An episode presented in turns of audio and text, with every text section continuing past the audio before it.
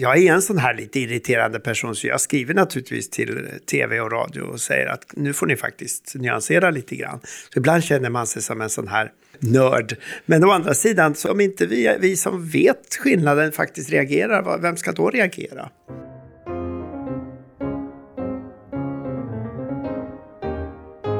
Du lyssnar till Rektorspodden. Podden då jag, Johannes Borgård och framförallt rektor Anders Hagfeldt möter en forskare någonstans inom Uppsala universitet.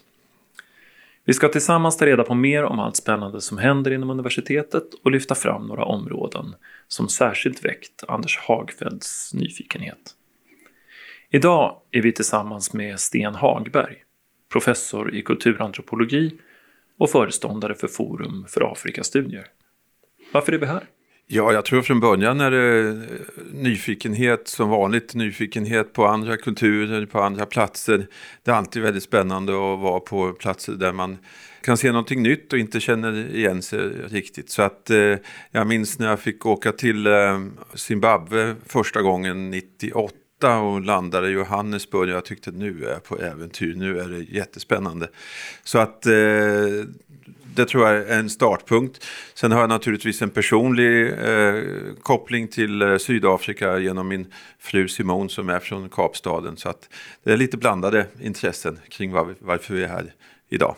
Jag tänkte Sten som en första fråga så säger vi ju nu Afrika i största allmänhet. Men det är en jättekontinent. Och hur tänker du själv på det när vi säger Afrika som en enhet eller som en egen plats? Jag ser verkligen det som en av såna här grundfrågorna som vi brottas med hela tiden.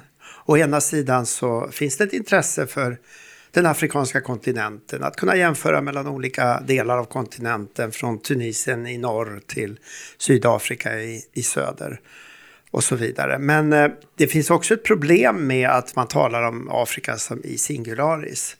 Man talar inte om, om de 54 länderna som faktiskt finns i, i, i, på kontinenten.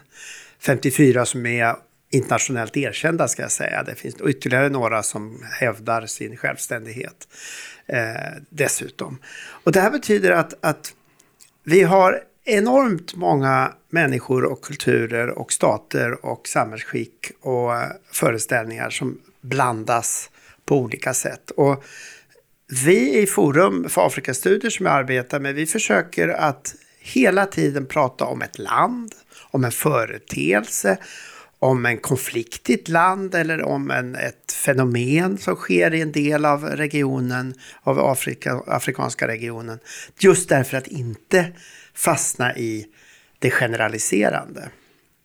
Sen finns det en annan sak som jag tycker är intressant att lyfta fram. Det är att Ska man hålla sig till någon definition kan man ju säga att Afrikanska unionen har skäl att ha en slags auktoritet att säga vad som är Afrika och inte. Och Afrikanska unionen delar in Afrika i fem, sex regioner. Östra, södra, västra, centrala och norra och afrikaner i diasporan. Och med diaspora så, så menar vi i det här fallet så är det människor med afrikanskt ursprung som bor i, på, utanför den afrikanska kontinenten. Och det kan vara människor som har rötter, som bor i Tierp och har rötter i Kongo. Men det kan också vara, i en bred definition av diasporan, det kan också vara ättlingar till slavarna som transporterades över Atlanten. Så att det är ett väldigt brett begrepp. Eh, och det är poängen med begreppet, att det är allomfattande. Mm. Och det gör att den afrikanska diasporan är en egen region i Afrikanska unionen. Och därför så, och det ser vi som arbetar ofta med Afrika, att därför så kommer vi väldigt lätt in i afrikaner i andra delar av världen, inte minst eh, slavättlingar i, i USA, men även andra senare migranter och så. Så att Afrika finns där som en enhet, men man kan väl säga att det finns som ett, en resonansbotten utan att vara en analytisk enhet på något sätt. Mm. Innan vi startade här så berättade du lite om eh, eh, resa till Mosambik i förhållande till ebola som fanns då i, i Liberia. Det sa, jag tyckte du kan, kan berätta, för det säger lite om storleken på kontinenten. Ja, nej, men jag blev avrådd från en eh, vän här i Uppsala att eh, inte åka till Mosambik då 2014 därför att eh, jag skulle till Afrika och där var ett stort ebolautbrott. Och det var ju då i Västafrika, men hon tyckte liksom, nej men du borde faktiskt inte åka. Och då påpekade jag för henne att, och mätte faktiskt, att avståndet mellan Sverige och Liberia är kortare än avståndet mellan Liberia och Mosambik. Det vill säga att om, om man, och utbrottet av ebola var just i Liberia, Sierra Leone och i Guinea. Så att bara avstånden i sig, sen förklarar det naturligtvis inte allt, men det är ändå, det visar att vi har att göra med sådana enorma avstånd. Mm, och stor, en väldigt stor kontinent. Ja, jag har själv en, en sån där bild som bryts med vad man tänker. Eh, så jag var då, eh, och min fru Simon bodde i Pretoria. Och vi var med hennes kusin och, som frågade om vi skulle åka till Sovjet då. Och då naturligtvis i huvudet kommer det upp bilder från apartheid och, och polisens eh, ingripanden och man ser skjul och kåkstäder framför sig. Och ja, Sovjet och ja, det bor en miljon invånare i Sovjet då.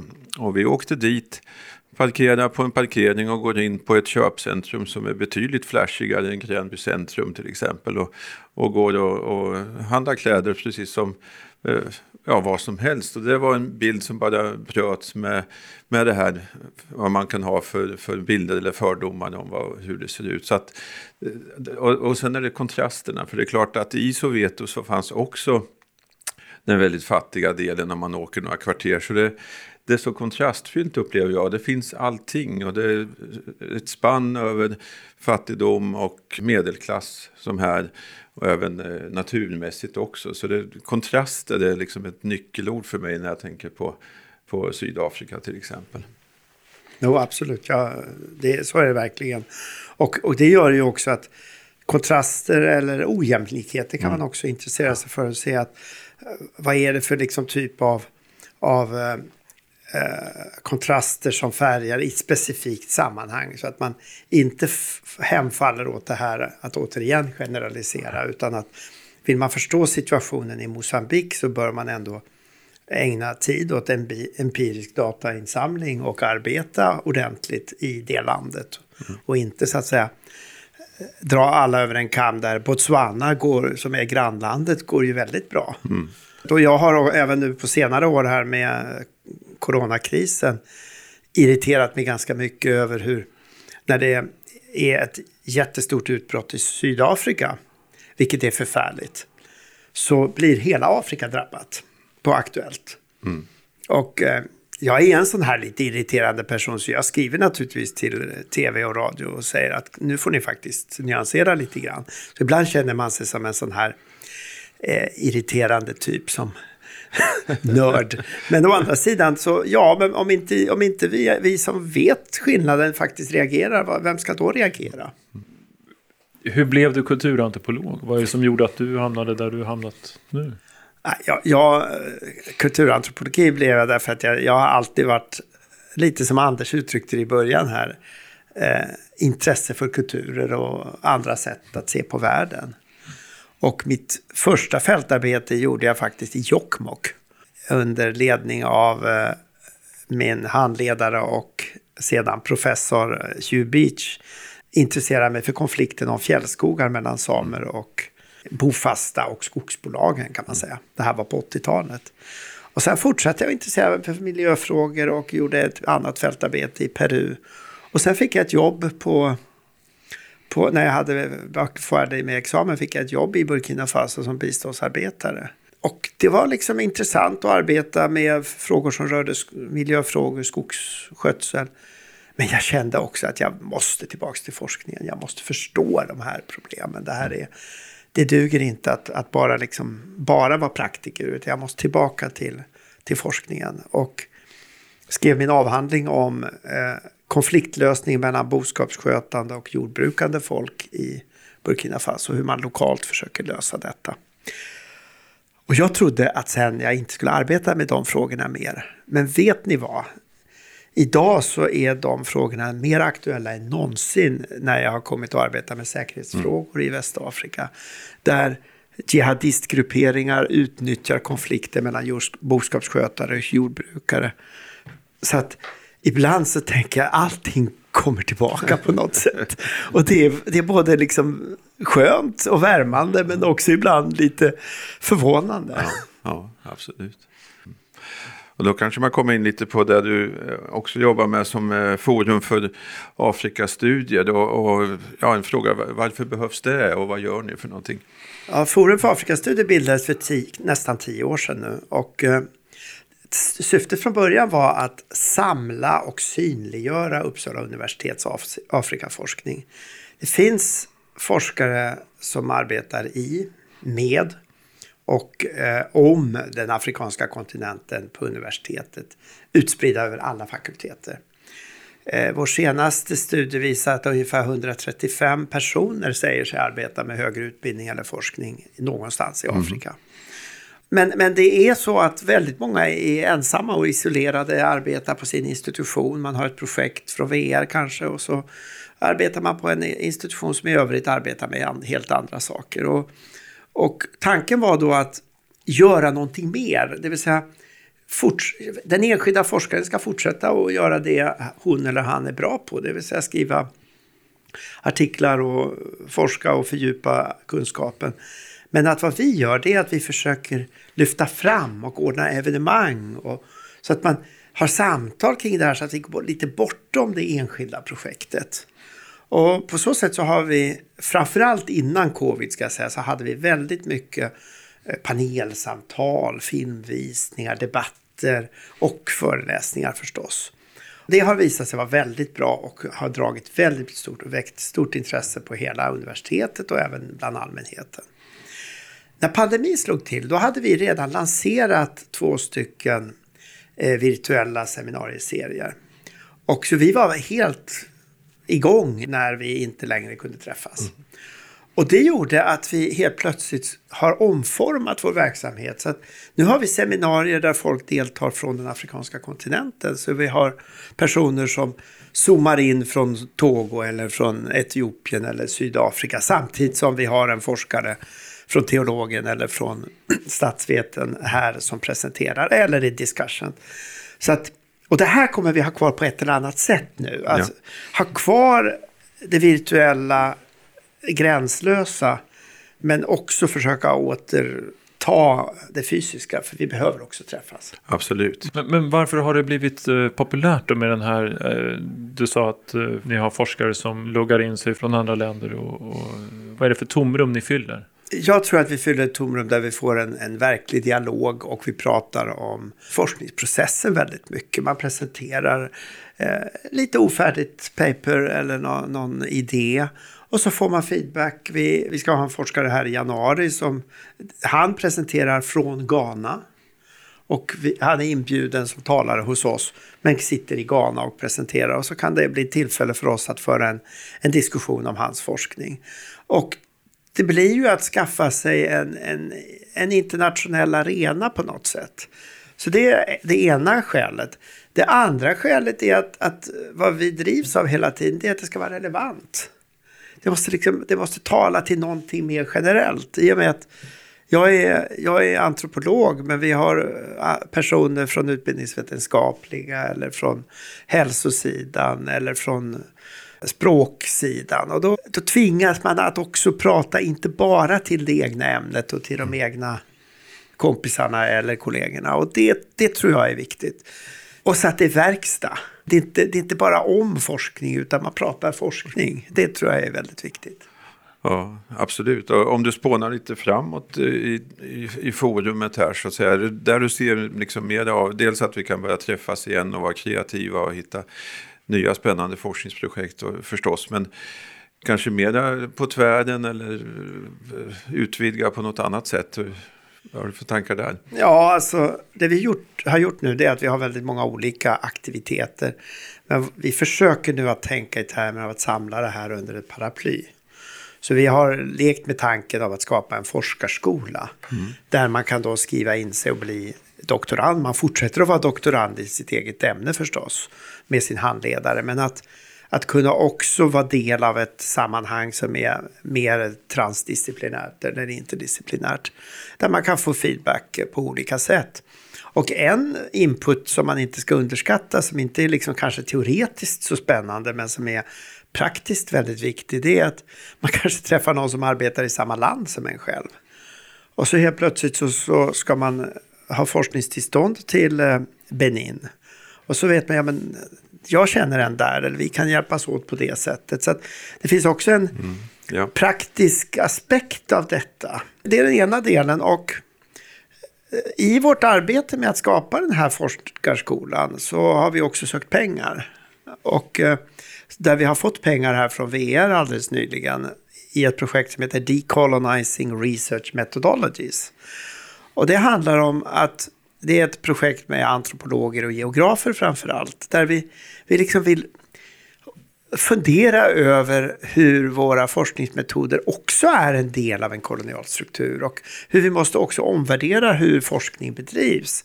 Inte minst att, som vi föreslår då, att man arbetar mycket mer i team. Så att man, man inte är, inom humaniora är vi ganska, fortfarande ganska vana vid att arbeta eh, den enskilde forskaren till skillnad från naturvetenskap och medicin. Men pappa faktiskt tänker sig mycket mer att arbeta i team på olika sätt. Där vi värnar empirisk datainsamling men också intresserar oss för det transnationella där vi, man inte måste eh, arbeta bara mellan till exempel mellan Sverige och Mosambik utan man också kan främja kontakter mellan Mosambik och Sydafrika, Botswana och Tanzania och så vidare. Eh, vi har fått pengar för det här, så det är jättekul. Så vi har precis fått besked att vi har fått pengar. Och en av de första saker vi kommer att göra det är att vi kommer att ha ett fält, genomföra ett fältarbete som en del av en kurs i Sverige. Mm. Med afrikanska deltagare. Mm. Så då får de svenska forskarna bli också tolkar. Mm. Och det är också att mm. omformulera, vända på perspektivet. Ja, I Afrika har vi ju tusen språk. Ja. Och då liksom att vända på det och säga att det inte bara... Så det är lite sant. Och där jobbar vi med SLU också. Och de ju, mm. har ju mycket forskning kring just på jordbruksland. Jo, absolut, ja, just det. det kommer ju också en stor satsning inom Humsamområdet på demokrati satsning eh, som är väldigt spännande. Och då kan man fundera lite på forskning genom forumet då med Afrika kring demokrati och säkerhet. Vad kan vi bidra med i den forskningen i Afrika och, och tvärtom? Vad kan forskarna i Afrika bidra till oss? Jag har ju arbetat med demokrati väldigt mycket under senare år. De sista 15 åren har jag jobbat mycket med kommunal demokrati. Det började så. Och det är ju naturligtvis, det låter ju väldigt statsvetenskapligt. Eh, men jag tycker att demokrati är, är så pass viktigt att det, vi kan liksom inte lämna det bara till statsvetarna. Utan det är viktigt att, att andra ämnen också intresserar sig för demokrati. Så i mitt fall så har det kommit att handla om hur demokrati blir meningsfull för människor på lokala samhällsnivåer. Eh, politik på, på bambaraspråket, politiker, po, politiker, det är samma ord som att för, för att ljuga. Och, eh, och liksom att, att intressera sig för vad använder folk för ord för att beskriva politisk praktik. Det har varit en väldigt viktig del. I uh, den forskning som vi har bedrivit i, i Västafrika, där har vi arbetat hela tiden i team. Där forskare som kan väldigt väl de olika kommunerna som vi arbetar i bedriver långa fältarbeten. Jag själv arbetar i några av kommunerna. Och och då får man en fördjupad kunskap baserad både på lokala språk men också på det långa perspektivet i landet. Och där blir ju bidragen enormt viktiga för att förankra forskningen. Att det inte bara är en idé om demokrati sett från Uppsala eller sett från, från Europa. Å andra sidan så märker jag att i vårt arbete så känner jag att, att vi professorer eller seniora forskare och det kan ju vara folk från Burkina eller från Sverige eller var som helst ifrån. Vi har också väldigt mycket att göra för att man också får ordning i data, mm. i empirin, hur vi kan liksom organisera det metodiskt. Vad är liksom hur kan man göra? Vad gör man när alla tycker en massa och så att inte forskningen bara blir en massa mm. anekdoter? Och, och där har jag känt att i de här mötena så skapas det något helt nytt. Mm. Så det är inte vad ger jag, vad ger du, Nej. utan vi, tillsammans skapar vi något som ingen av oss skulle skapat ja, ja, på egen hand. Mm. Mm. När det är som bäst, ska jag mm. säga. Ja, exakt. när, när var du själv senast i Afrika och vad gjorde du då? Jag var i Burkina Faso för fyra veckor sedan. Ja. Och jag sitter med i Burkina Fasos eget forskningsråd. Eh, och vi eh, behandlar forskningsansökningar eh, en till två gånger om året. Och det är den burkinska staten som avsätter egna medel till att stötta forskning. Vilket också är intressant i den här bilden av Afrika. Och då ingår jag som en av 20 ledamöter, faktiskt den enda som inte är från kontinenten. Och, och det här är ju väldigt intressant för då, då, då blir det tillfälle att också stötta unga forskare. Och det det handlade om här det var forskning kring covid och dess konsekvenser. Och som ett av de få länderna i Västafrika, eller jag tror till och med på kontinenten, men åtminstone Västafrika, så har Burkina Faso avsatt egna medel till att, hur vi ska hantera covid. Sådana processer är ju intressanta, därför då, kan, då avsätter man ganska mycket pengar och så kan vi ändå se hur kan lokala lösningar se mm. ut? Hur kan lösningar se ut som inte bara definieras av en agenda på John Hopkins mm. universitetet eller WHO? Inget ont om det, men mm. att, att man liksom en lokaliserad förklaring. Och även sådana här infektionssjukdomar. Liksom. Vi hade ansökningar om street food och sånt här, alltså mat och avloppsproblematik och sådana här. Och, och väldigt intressanta projekt. Eh, så, och då passade jag på att åka till Burkina som är ju mitt andra hemland. Jag har ju arbetat där sedan mer än 30 år. Om man tänker lite globalpolitiskt så är det ju också spännande kontinent. Och som jag förstår det så är det snabbast ökande befolkningstillväxten finns där. Man ser hur Kina är med hela tiden och USA och sen vad, vad, gör vi i Europa i det här? Hur tänker man där och vad kan man så att säga, hur tänker man lite från Uppsala i de här stora politiska frågorna? Har du några tankar där? Uh, alltså jag tror att det är väldigt viktigt att vi, vi är intresserade av kontinenten, att vi har kunskap, att vi, har, vi vet vad som sker i, i Afrika och att vi också kan, vara, kan främja kritisk forskning mm. som också kan ställa liksom, kritiska frågor. Vi har ju Kina som har jätteintresse av Afrika och investerar väldigt, mm. väldigt mycket. Det byggs hur mycket infrastruktur som helst och, och det, det är ju inte utan egen intresse. Det kan vara jordbruksareal, alltså föda den egna befolkningen. Det kan vara en massa olika saker. Men det är ju en, en verklighet som är väldigt tydlig. Det vi också ser är att Ryssland är väldigt intresserad av, inte minst säkerhetspolitiskt. Eh, det är väldigt liksom, trötthet med den franska politiken i Västafrika så, så är det många som sneglar. Så har, även i Mali så har man nu börjat samtala med ryssarna. Mm. Och det här är ju ingen, en utveckling som är... Eh, det finns mycket fog för oro men samtidigt så är det ju också så att avkolonisering är ju också att bryta banden. Mm. Och Frankrike är ju fortfarande väldigt eh, neokolonialt, får jag säga. Alltså franska politiken är ju det. Så att jag tror att vi som svenskar, vi som nordbor och vi som Uppsala-forskare har en viktig roll att spela. Att, att man faktiskt finns där, man, man skapar plattformar som, in, som är utanför de gamla metropolerna. Mm. Och ändå på något sätt kan, kan vara med i alternativa debatter. I Burkina Faso på mitten på, vad säger man, 15-talet, eller 2015, 2014, 2015. Då störtade man den dåvarande presidenten som ville trixa med konstitutionen. Ungefär som Putin har mm, gjort. Mm. Och även flera afrikanska ledare. Och då, den grupp, de grupperingar som var viktigast i kampen mot i den här kampen och som gjorde att det faktiskt blev en väldigt lyckad folklig upp, ett lyckat folkligt uppror. De hade fått stöd av Danmark och Sverige. inte något stöd från USA eller, eller, eller Frankrike. Utan det var framförallt långsiktigt danskt och svenskt stöd till demokratiarbete. Och det där är jätteviktigt. Mm. Att vi, man kan spela en roll även ett litet land. Och, och så geopolitiskt tycker jag definitivt så. Och så tycker jag också vi som, som ett stort universitet, det är, det är viktigt att vi värnar kunskap. Att vi ser till att våra studenter kan se att det finns en, ett, man kan göra en karriär mm. inom sådana här frågor. Det finns skäl att skriva avhandlingar eller fördjupa kunskapen. Eh, inte som något eh, entusiastiskt för några få utan faktiskt det, det, det är en viktig kunskap. Mm. Hur ser du över tiden om man tänker på bidrag från Sida och sådär som har gått till, eh, till Afrika över tiden? Hur ser du utvecklingen av typen av, av bidrag och, och vart är vi på väg nu så att säga?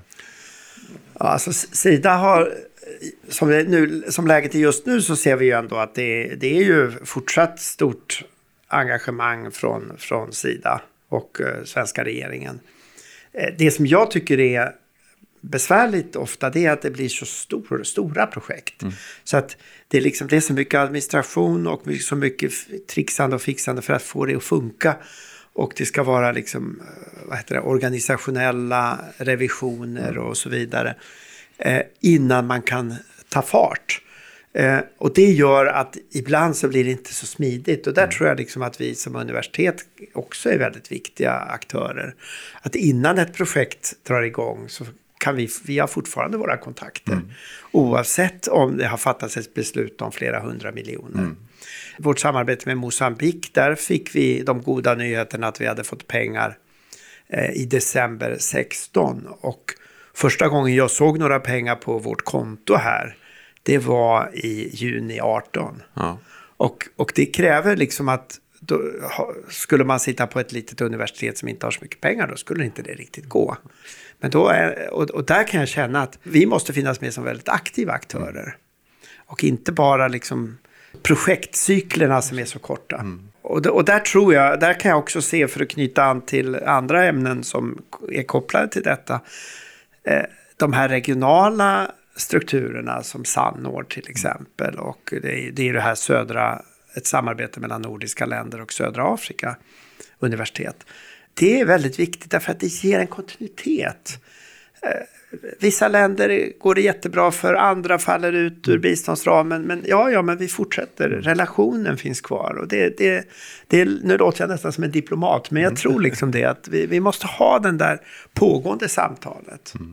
Ska jag se någonting så tror jag att vi, vi kommer att, om tio år så kommer vi forska både i Afrika, men det kanske också kommer komma afrikaner som arbetar i Sverige. Eller att vi arbetar med gemensamma frågeställningar om afrikaner eller afrikanska frågor i en europeisk sammanhang. Och det är väl kanske något som jag tror är, det är inte ens om tio år, det tror jag är någonting som kommer mer och mer. Det vill säga att vi måste intressera oss för de, den diaspora som finns i Sverige, frågor som rör afrofobi, till exempel. Alltså rasism mot, särskilt mot svarta. Det är jätteviktiga frågor, men kanske också positiva eh, bilder och, och exempel på entreprenörsanda, mm. alla, alla liksom fungerande projekt. Att vi gemensamt inte behöver se att vi studerar Afrika där, utan att vi studerar Afrika tillsammans var Afrika än finns. Mm. Det kanske är någonting som jag skulle hoppas att vi kan se mer av. En fråga till. Verktygslådan. Om du skulle ge tips till någon som skulle vilja eh, ge sig in i, i, i samma bana som du har gått.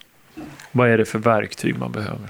Ja, alltså först måste man ju man måste ha sin grundutbildning. Vare sig det är en eh, tvärvetenskapligt ämne eller vad det nu är så tycker jag det är viktigt att man har en hemvist i i någon typ av teoretisk eller metodisk eller ämnesmässig tradition.